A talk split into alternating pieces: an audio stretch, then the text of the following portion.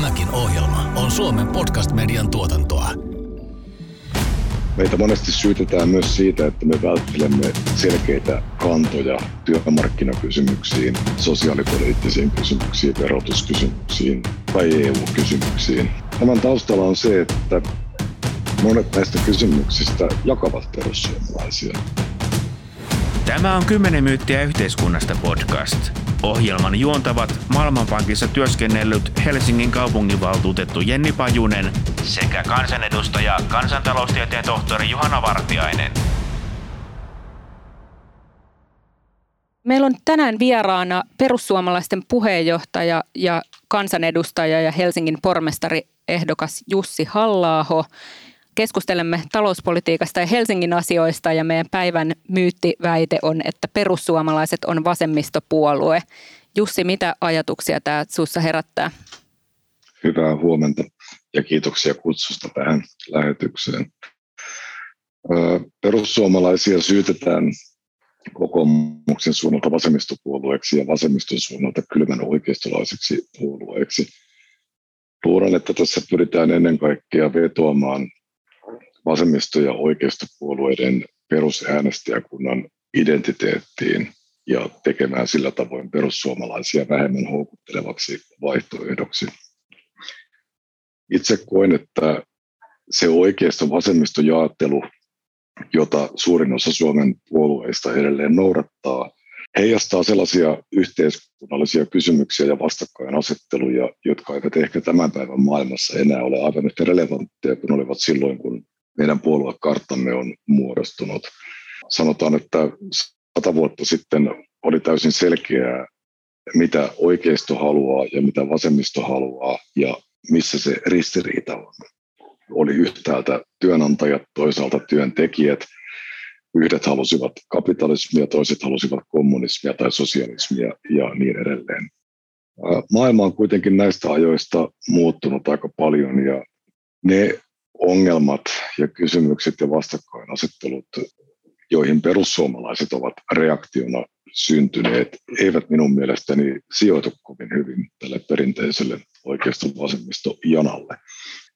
Ja itse näkisin, että perinteiset puolueet tällä hetkellä elävät ja pärjäävät ikään kuin vanhasta muistista, inertian voimalla. On olemassa paljon äänestäjiä, jotka ovat aina äänestäneet kokoomusta, joiden vanhemmat ovat äänestäneet kokoomusta. Ja vastaavasti toisella puolella on ikidemareita ja ikikepulaisia, joilla puoluekanta on osa identiteettiä. Mutta sitten kun ruvetaan rapsuttamaan hiukan sitä identiteettiä ja tar- tarkastelemaan asiakysymyksiä, niin huomataan, että nämä puolueet todellisuudessa ajavat hyvin usein täysin samanlaista politiikkaa. Jos otetaan satunnainen poliittinen puheenvuoro eduskunnasta tai valtuustosta, on usein täysin mahdotonta sanoa, tuleeko se kokoomuslaiselta vai vihreältä vai vasemmistolaiselta vai sosiaalidemokraattiselta valtuutetulta.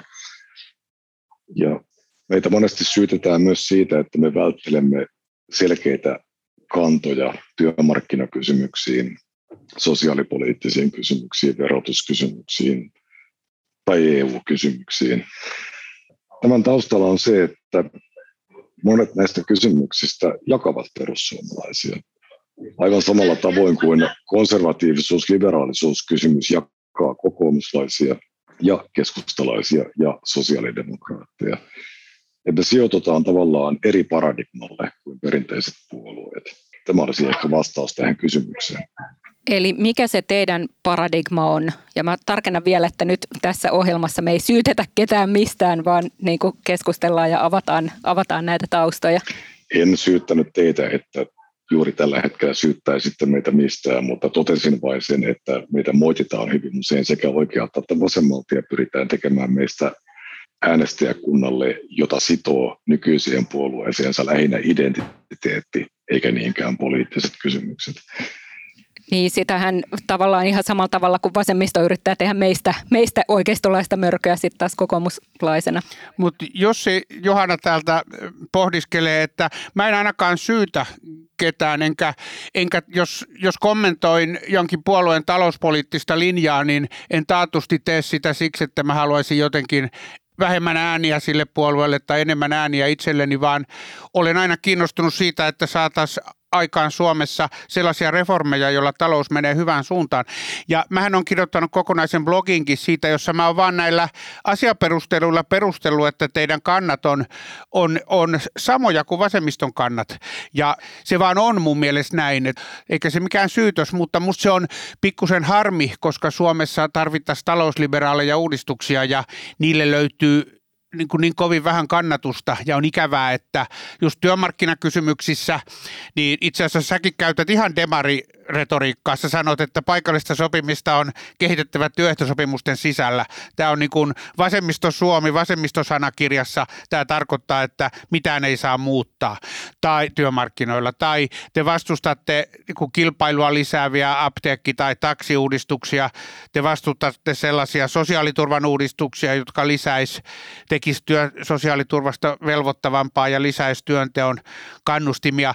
Teillä on musta pikkusen samanlainen aika outo niin näkemys taloudesta kuin mitä vasemmisto elättelee, että ei ole tarpeeksi työpaikkoja ja tuota, te ette niin kuin usko siihen kuvaan taloudesta, jota, jota kuitenkin nykyaikainen taloustiede edustaa ja joka sanoo, että me tarvitaan työntarjontareformeja. Että mä en kyllä ainakaan syytä, mutta mun mielestä mä vaan totean, että te asemoidutte talouskysymyksissä, ette arvokysymyksissä, mutta talouskysymyksissä vasemmistopuolueisiin mun näkökulmastani?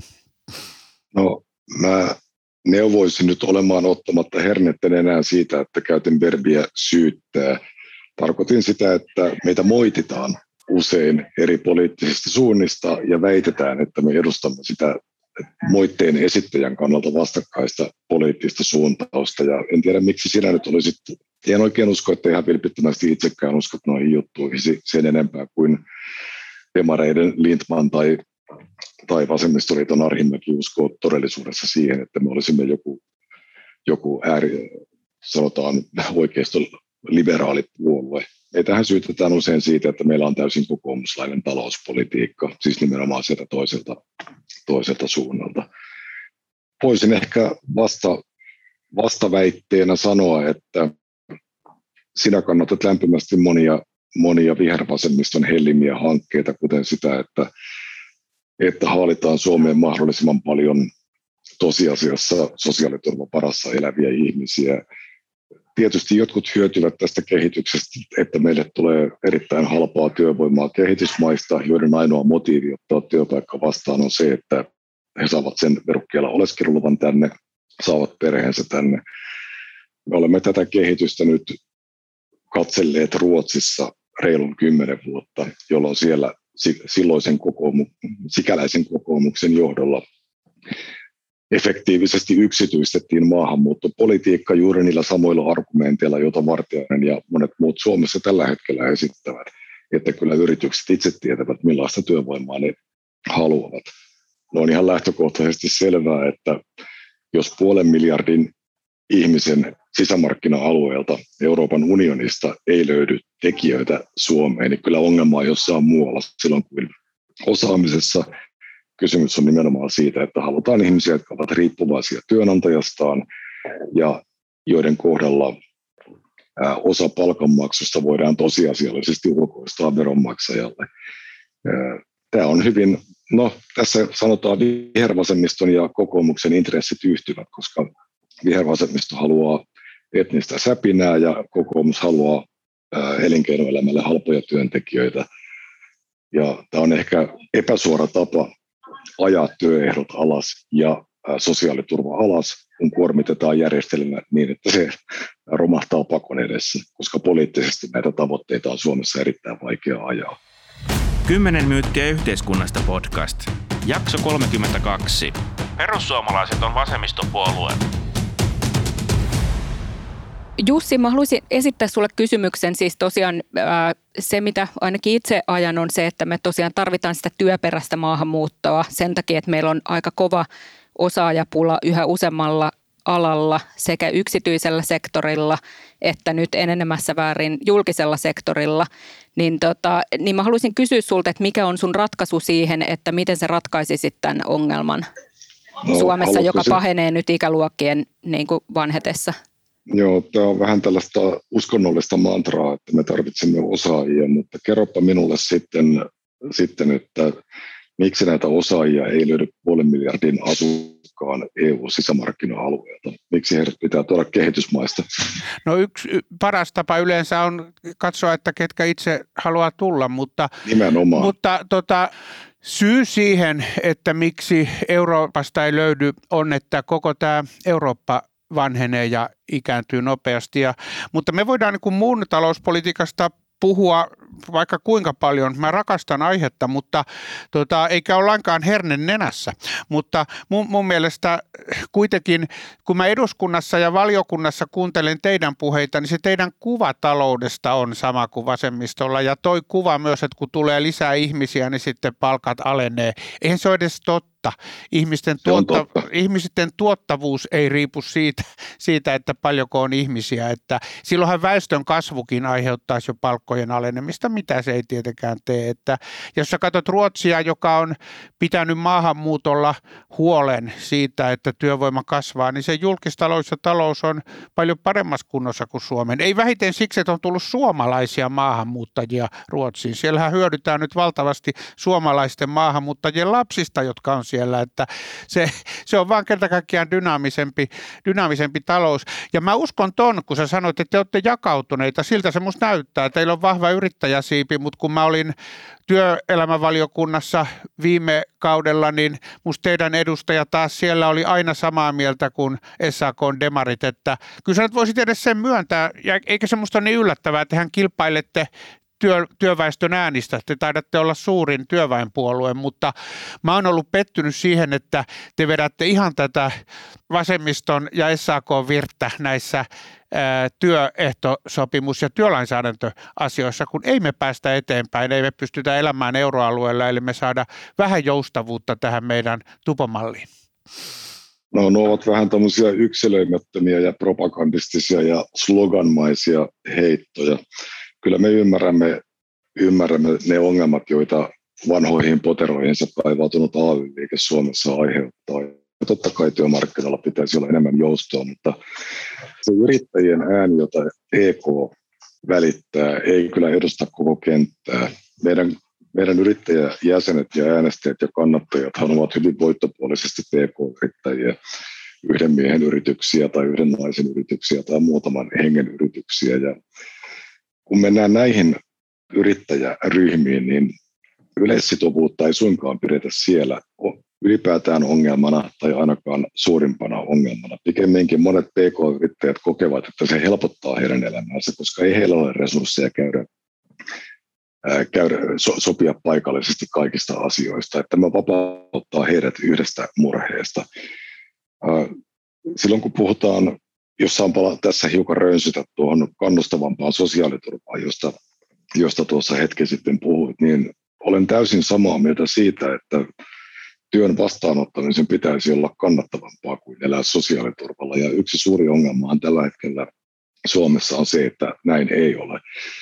Mutta minun mielestäni on vähän yksipuolista ajatella asiaa niin, että me pääsemme haluttuun lopputulokseen rapauttamalla sosiaaliturvaa kyllä meillä on varaa tähän sosiaaliturvan tasoon niin kauan kuin meillä on vahva jaettu eetos yhteiskunnassa sitä, että sosiaaliturvalla eläminen ei ole kunniallinen tapa elää loputtomasti, siis työkykyisille, työkykyisille ihmisille. Ja musta ongelma on se, että monestakin syystä töihin menemisestä on tullut Suomessa sellainen, niin kuin sanotaan, elämäntapavalinta ja että on olemassa muitakin tapoja elää, jotka ovat ihan yhtä hyviä kuin se, että ihminen käy töissä. Ja tämä on minusta todella huolestuttavaa. Eli mä näkisin hyvää sosiaaliturvaa parempana sen, että meillä on liikaa sosiaaliturva-asiakkaita. Meillä on varaa kyllä pitää sosiaaliturvastamme sosiaaliturvamme hyvällä ja korkealla tasolla niille ihmisille, jotka sitä tarvitsevat, mutta se edellyttää sitä, että muut kuin tarvitsevat eivät käytä sitä.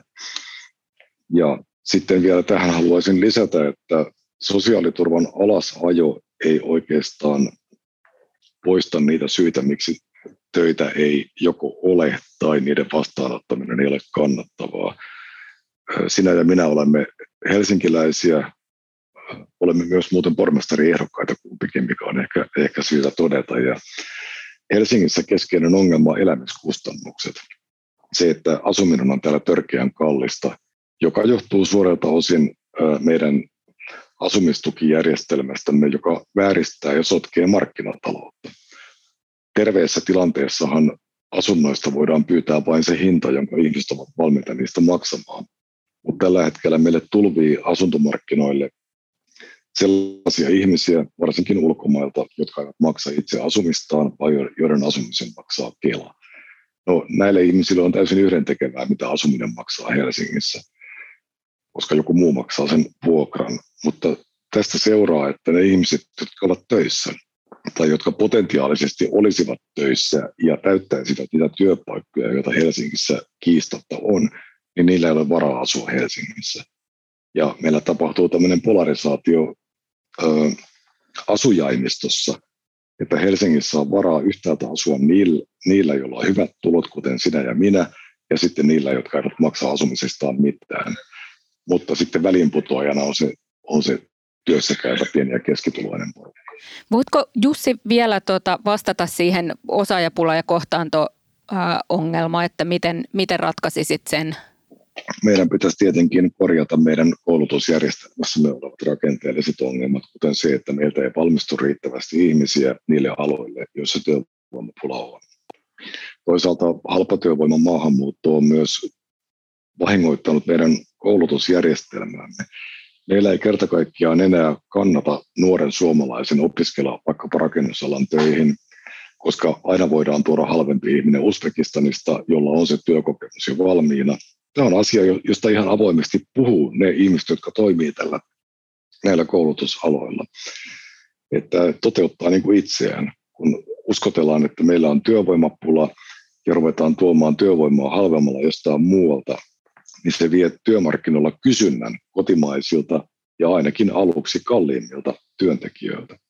Mutta edelleen palaisin siihen, että vaikka minulla ei olisi aukotonta ratkaisua osaajapulaan, niin ainakaan osaajapulaa ei helpoteta sillä, että tänne tuodaan osaamattomia ihmisiä. Jos ajatellaan vaikka viime vuotta, niin vaikka meillä on ollut korona-aika ja monet sanovat, että maahanmuutto on tyrehtynyt kokonaan, niin meillä itse asiassa työperäistä maahanmuuttoa tuli viime vuonna enemmän kuin koskaan. osaajia tuli EU-etäalueen ulkopuolelta alle tuhat erityisasiantuntijoita. Eli käytännössä hekin ovat intialaisia koodareita, jotka tulevat tänne, koska he ovat halvempia. Noin puolet siitä, Mut, mitä edellisen vuonna. Joo. Sitten meille tuli saatavuusharkinnan kautta, eli kaikkien alimpaan NS-osaajakategoriaan kuuluvia ihmisiä enemmän kuin koskaan. Yli puolet kaikesta työperäisestä maahanmuutosta. Ja nämä ihmiset tulevat tyypillisesti ravintoloihin, siivoamaan, muihin vastaaviin töihin, jotka ovat sinänsä täysin tarpeellisia ja välttämättömiä tehtäviä. Mutta kun maahanmuuton kuva on tämä, niin minun mielestäni on vähän hölmöä vaatia saatavuusharkinnan purkamista, kuten kokoomus tekee, ja perustella sitä osaajapulalla, koska saatavuusharkinnan kautta ei tule osaajia.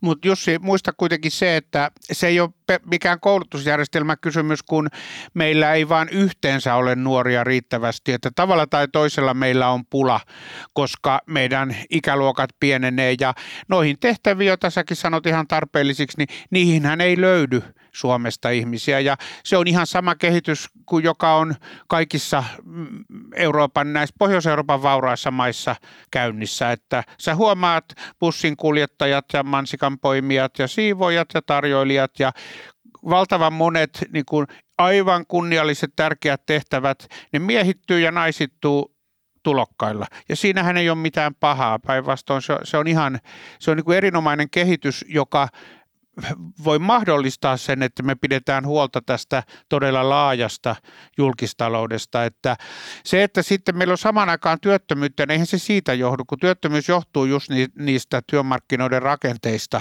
joista sä puhuit myös ja sanon vaan, kun sä puhuit yleissitovuudesta, miten se kuulemma on hyvä juttu yrittäjille, niin ainakaan Suomen yrittäjissä, joka on juuri se pienten yritysten järjestö, niin siellähän täysin ylivoimainen näkemys Suomen yrittäjien parissa on, että yleissitovuus pitäisi purkaa ja sitä pitäisi ainakin lieventää, varsinkin kun siihen liittyy tämä kummallinen ilmiö, että, että tämä kartelli eli EK ja SAK on niin kuin tota, sopinut asioista niin, että he voivat sopia joustavammin täällä sitovan kentän yrityksissä, mutta suorastaan syrjitään järjestäytymättömiä yrityksiä ja niiden henkilökuntaa, että mistään ei jos voi tähän on huika, Jos saan huikata Saat. väliin, niin tästä kysymyksestä olen tismalleen samaa mieltä. Siellä on paljon korjattavaa yksi, mistä on puhuttu ää, näihin tähän osaajien, osaajien niin kuin tarpeisiin liittyen on englanninkieliset koulupaikat, niin mitä mieltä sä oot niistä? Pitäisikö niitä lisätä Helsingissä? Mä vastustan ehdottomasti. Et, tota, englannin kielessä on se ongelma, että se ei elä rinnakkain minkään kielen kanssa, vaan se syrjäyttää kaikki muut kielet.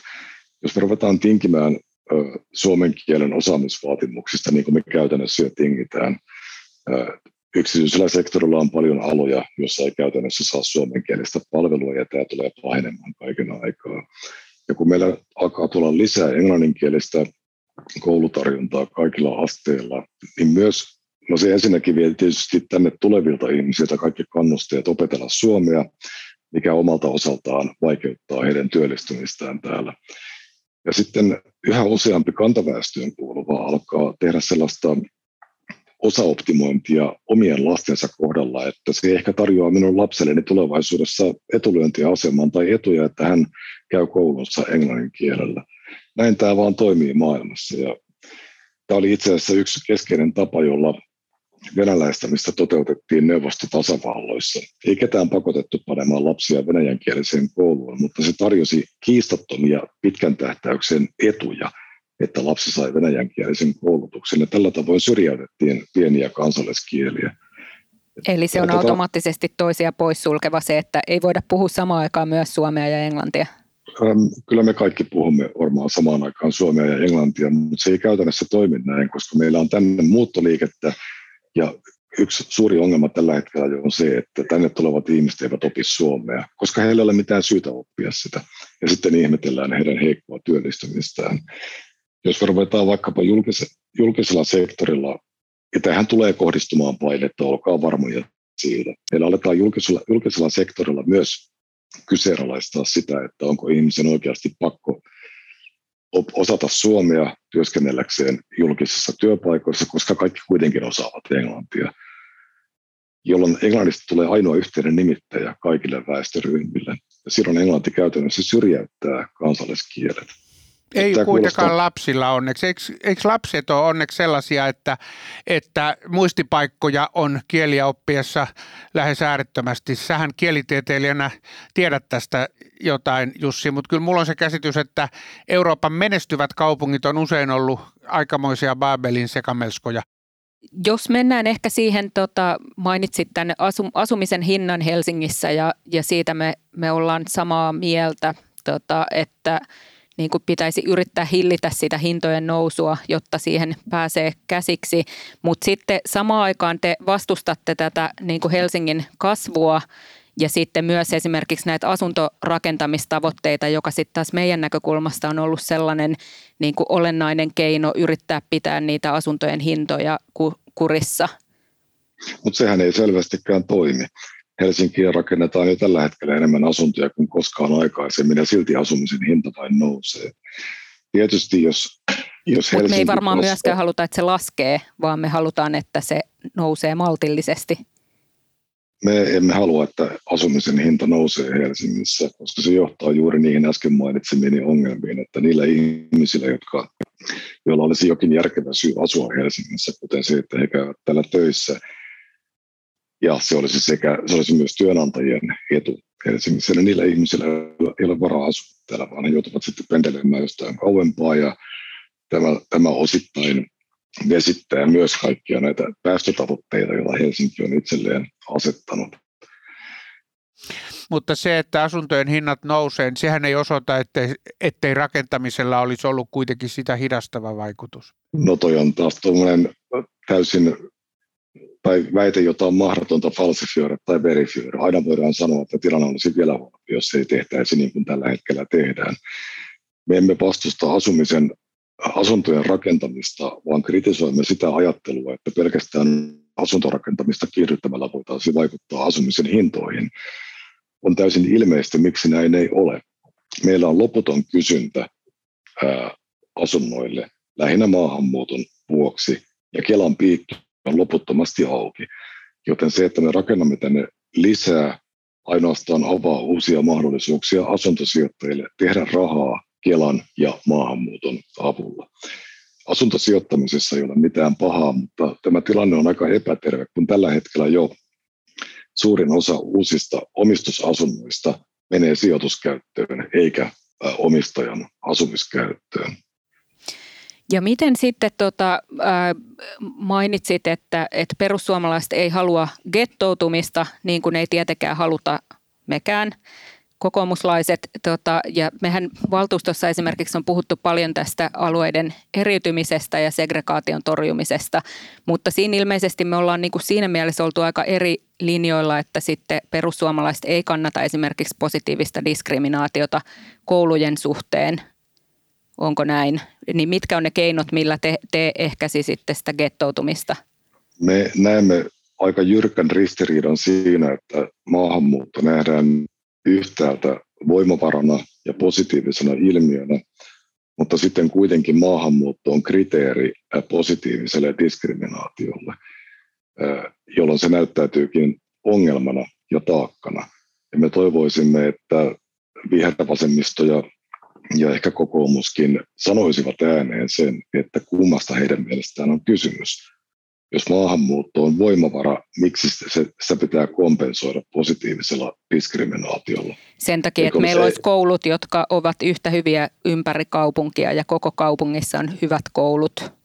Joo, mutta tarkoitatko siis, että maahanmuutto tekee kouluista huonompia ja pitää sen takia kompensoida? Se ei ole, ainoa, se ei ole niin kuin tietenkään ainoa kriteeri, vaan sitten puhutaan siitä, että jos on lapsia, jotka vaikka ei osaa suomea kunnolla, niin silloin se on, se on niin kuin koululle haastavampi tilanne.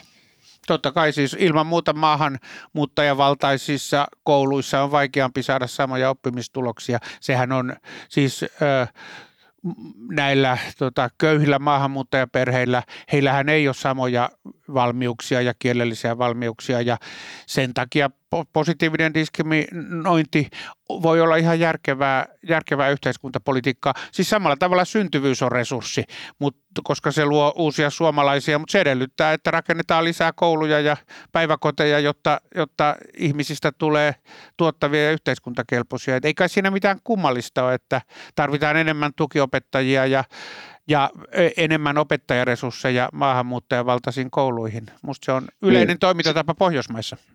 Joo, lapsiin investoiminen on nimenomaan investointi tulevaisuuteen, mutta maahanmuuton kohdalla täytyy kysyä, että mikä on se, mitä on siellä toisessa vaakakupissa. Äh, on selkeitä merkkejä siitä, että Suomi on, kun mitataan kotouttamista mielekkäillä kriteereillä, kuten työllisyyden kehittymisellä, tukiriippuvuuden kehittymisellä, koulupudokkuudella, niin Suomi on OECD-maiden toiseksi huonoin kotouttaja toiseksi suurin epäonnistuja sinun lempimaasi Ruotsin jälkeen. Eli meillä se kuilu lähinnä Afrikasta ja lähi tulleiden ihmisten ja kaikkien muiden välillä kasvaa kaiken aikaa. Ja nämä kotouttamistoimenpiteet, joista paljon puhutaan, niin niiden vaikuttavuus on kokemusperäisesti erittäin vähäinen. Ja musta onkin hyvin harmillista ja vahingollista kaikkien kannalta, että meillä kotouttamisen onnistumista mitataan lähinnä siihen kipatun rahan määrällä. Sen sijaan, että asetettaisiin mielekkäitä tavoitteita ja seurattaisiin niiden toteutumista. Mikään länsimaa ei ole kyennyt menestyksekkäästi kotouttamaan suuria määriä Afrikasta ja lähi tulleita ihmisiä. Suomi ei Miten USA ja Kanada esimerkiksi? No jos katsotaan Yhdysvaltoja kansallisuusryhmittäin, niin somalit ovat somalien keskuudessa työttömyysaste on aivan ylivoimaisesti suurin. Siellä tietysti sanotaan, että kotoutumisen onnistumisessahan on kysymys yhtäältä tulijoiden valmiuksista, siis kulttuurillisista osaamiseen liittyvistä kaikenlaisista valmiuksista ja toisaalta tavasta, jolla yhteiskunta ottaa heidät vastaan. Jos järjestelmä on sellainen, että ihmisillä ei ole mitään muuta vaihtoehtoa kuin yrittää ja pyrkiä työmarkkinoille, niin totta kai tulokset ovat parempia. Ne ovat Yhdysvalloissa parempia kuin ne ovat Euroopassa, ja ne ovat monissa paikoin Eurooppaa parempia kuin ne ovat Suomessa. Ja tämä liittyy tietysti siihen, että Suomessa on mahdollista elää koko elämänsä sosiaaliturvan varassa.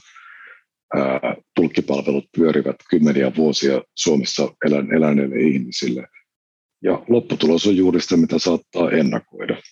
Meillä tiettyjen maahanmuuttajaryhmien työllistyminen ei parane vuosien eikä vuosikymmentenkään maassaolon jälkeen ja hyvin usein nämä kotoutumisongelmat periytyvät täällä syntyneelle toiselle sukupolvelle.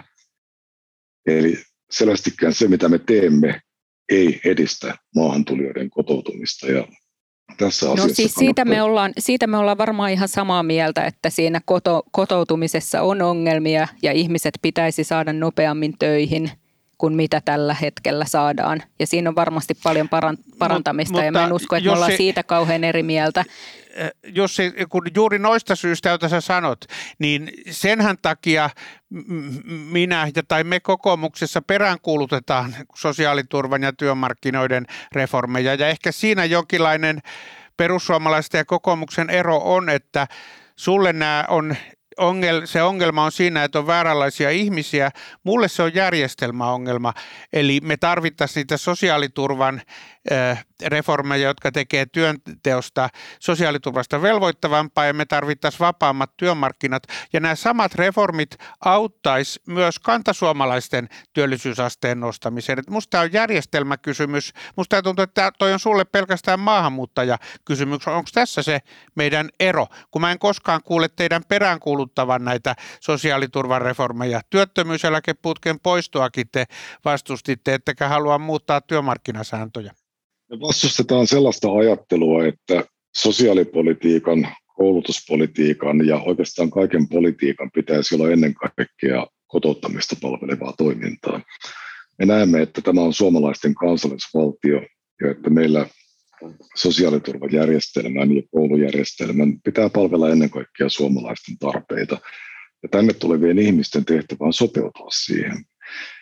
Tilanne olisi täysin toinen, jos Suomi olisi ikään kuin luonnostaan monietninen ja monikulttuurinen valtio. Silloin meidän pitäisi tietysti pyrkiä luomaan järjestelmä, joka palvelee kaikkia väestöryhmiä.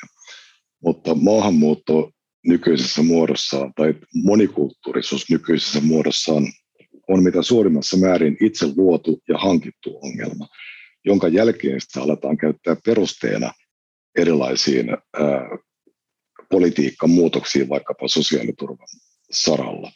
Ja nyt sinä oikeastaan sanoit ääneen sen, mitä tuossa hiukan aiemmin epäilin kokoomuksen motiiveista, että kun ei pystytä tavallaan avoimin lyhdyin, ei uskalleta avoimin lyhdyin vaatia sosiaaliturvan alasajamista, niin hoidetaan se asia maahanmuuton. Kun meillä järjestelmä ylikuormittuu riittävästi ja todetaan, että meillä ei ole kerta kaikkiaan varaa tähän, meillä on nyt jo tällä hetkellä Helsingissä meillä maksetaan yli puolet toimeentulotukimenoista ulkomaalaisille. Tämä on täysin sairas tilanne ja se pahenee kaiken aikaa. Meillä on yli 30 prosenttia koko maassa maksettavista toimeentulotuista maksetaan ulkomaalaisille. Eli Suomesta on ihan kirjaimellisesti tulossa globaali sosiaalitoimisto. Ja on ihan selvää, että tämä, tämä kehitys voi loputtomiin jatkua, koska meillä loppuu rahat. Tai oikeastaan ne ovat jo loppuneet, mutta me lainaamme tällä hetkellä lisää ulkomailta. Mutta Jussi, toi on ihan äh, niin kuin höpöpuhetta mun mielestä, koska mähän to, esittäisin näitä samoja reformeja, joita mä esitän ihan avoimesti myös, vaikka meillä ei olisi ainuttakaan maahanmuuttajaa, koska meidän täytyisi jo ihan kantasuomalaisten työllistymisen vuoksi tehdä tällaisia reformeja. Meillä on kotimaassa syntyneidenkin työllisyysaste alhaisempi kuin missään muussa Pohjoismaassa. Että ilman muuta ajaisin näitä vaikka mitään, tuota, vaikka maahanmuuttajia ei olisikaan. Me tarvitaan korkeampi työllisyysaste, jotta me voidaan rahoittaa meidän hyvinvointivaltio. Mistään sosiaaliturvan alasajosta ei ole kysymys. Toihan on juuri sitä vasemmistoretoriikkaa, jonka sä olet omaksunut. Tanskassa on meitä korkeampi työttömyysturva taso, mutta siellä vaaditaan paljon enemmän siellä ei hyväksytä sitä, että ollaan kauan työttömänä ja siellä on paljon vapaampi työmarkkina, jolloin työnantajat uskaltaa ottaa työttömän töihin. Joo, mä luulen, että jos meillä ei olisi tämmöistä tilannetta, että meillä tulee ovista ja ikkunoista lisää ikuisia sosiaaliturva-asiakkaita maahan, niin mä voisin olla monesta asiasta sun kanssa samaa mieltä. Mutta mä uskon myös, että, että se rapauttaa ihan tavallisten suomalaisten veronmaksumoraalia ja työn vastaanottamismoraalia, jos hän näkee, että hän tekee pienellä palkalla töitä, hänen käytännössä koko palkkansa menee vuokraan, lasten menoihin, ruokaan. Ja sitten naapurissa asuu maahanmuuttajaperhe, joka nukkuu puoleen päivään ja mökkää yöt. Tämä on, tota, tämä on itse asiassa muuten yksi sosiaalisen sekoittamisenkin ongelma. Tätähän on joillakin alueilla meillä yritetty Helsingissä ahkerasti, mutta sieltä tulee ihmisiltä juuri palautetta tästä asiasta, että se, sillä voi olla se myönteinen puoli, että, että kun myös paremmilla alueilla asuvat tyypillisesti kokoomusta ja vihreitä äänestävät ihmiset saavat tällaista arkipäivän kosketusta monikulttuurisuuteen, niin he ehkä rupeavat miettimään äänestyskäyttäytymistään nopeammin kuin Ruotsissa, jossa tämä ongelma pääsi paisumaan nykyisiin mittoihin siksi, että maahanmuuttajat säilyttiin käytännössä lähiöihin hyvin kauaksi Medelsvenssonista, niin että se on vasta nyt sitten räjähtänyt käsiin se ongelma ja se on alkanut valjeta pikkuhiljaa myös, myös tavalliselle keskiluokkaiselle ruotsalaiselle. Kymmenen myyttiä yhteiskunnasta podcast. Vieraana tänään perussuomalaisten puheenjohtaja, kansanedustaja Jussi halla Jos tässä pyrittiin tähän niin kuin kokoomuksen ja perussuomalaisten talousajattelun eroja valaisemaan, niin mun mielestä ne on valtavat. Ja mä näen sen juuri näin, että oikeastaan mulle ihmiset on ihmisiä ja nämä reformit on järjestelmäkysymyksiä. Oli kysymys maahanmuuttajasta tai kantasuomalaisesta, niin meillä ei ole mitään mahdollisuuksia rahoittaa tätä valtavaa hyvinvointijuttua, ellei meillä ole korkeampi työllisyysaste. Ja samat reformit, TEPSI oli sitten kysymys maahanmuuttajista tai, tai kantasuomalaisista. Musta tuntuu, että Jussi, te puhutte aina vaan näistä maahanmuuttajista, ihan niin kuin meillä ei olisi mitään ongelmaa, jos, mitään ongelmaa, jos maahanmuuttajia ei olisi. Ja sitten ehkä toinen, mikä meitä erottaa, on varmaan myös sitten esimerkiksi ilmastopolitiikka, missä sitten perussuomalaiset puhuu ilmastovouhotuksesta ja sitten taas niin kun kokoomus kuitenkin myös nyt ajaa sitä, että, että meillä on kunnianhimoiset päästövähennystavoitteet. Haluaisin... Ja luodaan esimerkiksi uutta liiketoimintaa sitten sitä kautta. Mä haluaisin Johanna, kun sä seuraat varmasti ruotsalaista mediaa aika paljon ja heidän kirjoitteluaan. Siellähän on tapahtunut valtava muutos nimenomaan maahanmuuttoon liittyvässä ajattelussa, ihan siis valtavirta lehdistössä viimeisten parin vuoden aikana. Sinunkin kannattaa kyllä seurata sitä tarkkaan, että Älä huoli, että kyllä mä kannat, seuraan. Että et kannattaisi ihan kaikkia Ruotsin tekemiä virheitä ja niiden toistamista Suomessa. Ja siellä oli mielenkiintoinen, Expressenissa oli mielenkiintoinen pääkirjoitus ihan muutama päivä sitten, jossa jossa todettiin, että vasemmisto on väärässä sanoessaan, että maahanmuutto ei liity kaikkeen, koska kun ruvetaan pikkusen katsomaan lähestulkoon mitä tahansa yhteiskunnan, yhteiskunnan alaa, niin niistä on tulossa kasvavassa määrin maahanmuuttokysymyksiä liittyen nimenomaan koulujen ongelmiin, sosiaaliturvajärjestelmän ongelmiin, työmarkkinoiden ongelmiin. Että tota, tämä on nyt sanotaan vastaus siihen moitteeseen, jonka äsken esitit, että että me puhumme ainoastaan maahanmuutosta. Lähinnä se, että me ymmärrämme maahanmuuton vaikutuksen eri yhteiskuntasektoreilla, kun taas teille se on täysin sokea piste, ja te leikitte, että tätä aspektia ei lainkaan ole. Sitten ehkä vielä yksi, tota, yksi ero tässä meidän niin kuin talousajattelussa kattelin noita vaali, vaalikonevastauksia ja siellä oli sitten nyt kokoomus ajaa vahvasti sitä, että veroja ei Helsingissä nostettaisi. Ja sitten Jussi, sä olit esimerkiksi priorisoinut Ylen vaalikoneessa, kun siellä tota, pyydettiin laittamaan näitä, näitä tota, sitten kohteita järjestykseen, että niin kuin miten kaupungin tuloja voisi lisätä, niin olit laittanut veronkorotukset siellä kärkeen. Haluatko avata tätä vähän? No kysymys oli täysin mahdottomasti muotoiltu. Siinä oli kelvottomia vaihtoehtoja, jotka piti laittaa johonkin järjestykseen. Ja kun on johonkin järjestykseen laitettava, niin mitä tahansa järjestystä voitaisiin moittia, että minkä ihmeen takia sinä nyt tuota kannatat. En minä kannata veronkorotuksia. Samaan aikaan täytyy kyllä huomioida se, että, että vaikka Helsingissä on tällä hetkellä Manner-Suomen muistaakseni toiseksi matalin kuntaveroprosentti kauniaisten jälkeen, niin helsinkiläinen häviää asumiskustannuksissa moninkertaisesti sen, minkä hän häviäisi, vaikka verokorot, kuntavero korotettaisiin 25 prosenttiin. Että ne ongelmat ovat jossain muualla. En minä kannata kuntaveron korottamista. Helsingissä siihen ei ole mitään tarvetta, mutta siitä huolimatta olen kyllä sitä mieltä, että Helsingin pitäisi pystyä laittamaan omia menojaan tärkeysjärjestykseen. Ja näitä prioriteetteja me olemme korostaneet kaikkialla. Me suhtaudumme vähän nihkeästi tähän Helsingin mammuttitautiin, hillittömiin kasvustrategioihin ja, ja mahtipontisiin investointeihin. Minusta Osmo Soininvaara joskus aikanaan kysyi aika hyvin siitä, että kun joillakin tahoilla vaaditaan, että Helsingin pitää pystyä kilpailemaan muiden metropolien kanssa, niin mikä se laji täsmälleen ottaen on, jossa Helsingin pitää niiden kanssa kilpailla? Että onko sen lajin nimi metropoli vai mikä se on? Miksi eli siis investointeja, eli tarkoitat homekoulujen korjauksia ja infrastruktuurin rakentamista ja raitio, on, uusia raitiovaunulinjoja, eli näitä te ette kannata siis? Toi on, toi on täysin älytöntä. Aina kun me puhumme vasemmistolle siitä, että, että meidän täytyy leikata julkisia menoja ja julkisia sektoreita, niin vasemmisto rupeaa hölisemään, että haluatte siis leikata sairaanhoitajien palkoista ja päiväkodeista. Se on ihan eri asia. Ei. Siis se on käyttömenoja ja investoinnit Mutta on jos eri asia. Kun sä kysyit, että mikä on se laji, jossa kilpaillaan, niin mun mielestä se laji on äh, kaupunkialueen houkuttelevuus liikkuvaiselle nuorelle ikäluokalle, kansainväliselle ja suomalaiselle, kun kaup- nykyään talouskasvu on oikeastaan kaupunkien kasvua ja ne maat pärjää, jotka kykenee houkuttelemaan sellaista niin kuin liikkuvaisia nuoria kohortteja. Ja tässä me kilpaillaan tota, Tukholman ja Berliinin ja Amsterdamin ja Pariisin ja Edinburghin ja Lontoon ja Oslon kanssa. Ja kun Suomi muuten on tämmöisellä näivetysuralla, kun meillä ikäluokat vaan pienenee, niin silloinhan tämä koko talous on semmoista vähittäistä talouden alasajoa, niin se, että meillä on näitä kasvavia kaupunkiseutuja Helsinki etunenässä, jossa mennään eteenpäin, niin se on oikeastaan ihan elintärkeää koko valtakunnalle, että ihmisistä tässä kilpaillaan, eritoten nuorista työikäisistä ja opiskelijoista. Se on se kilpailusarja ja vastaus Osmon kysymykseen.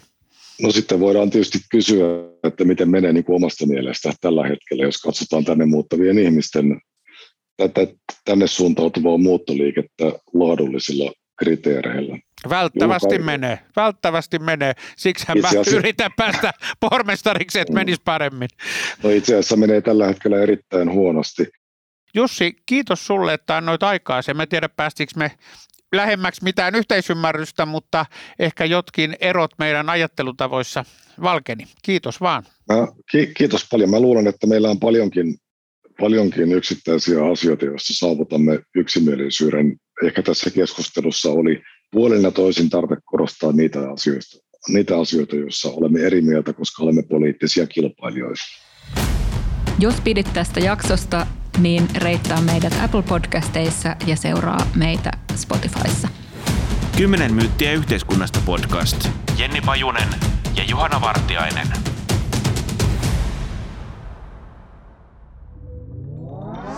Tämän ohjelman tuotti Suomen Podcast Media. Löydät lisää podcasteja osoitteesta podcastmedia.fi.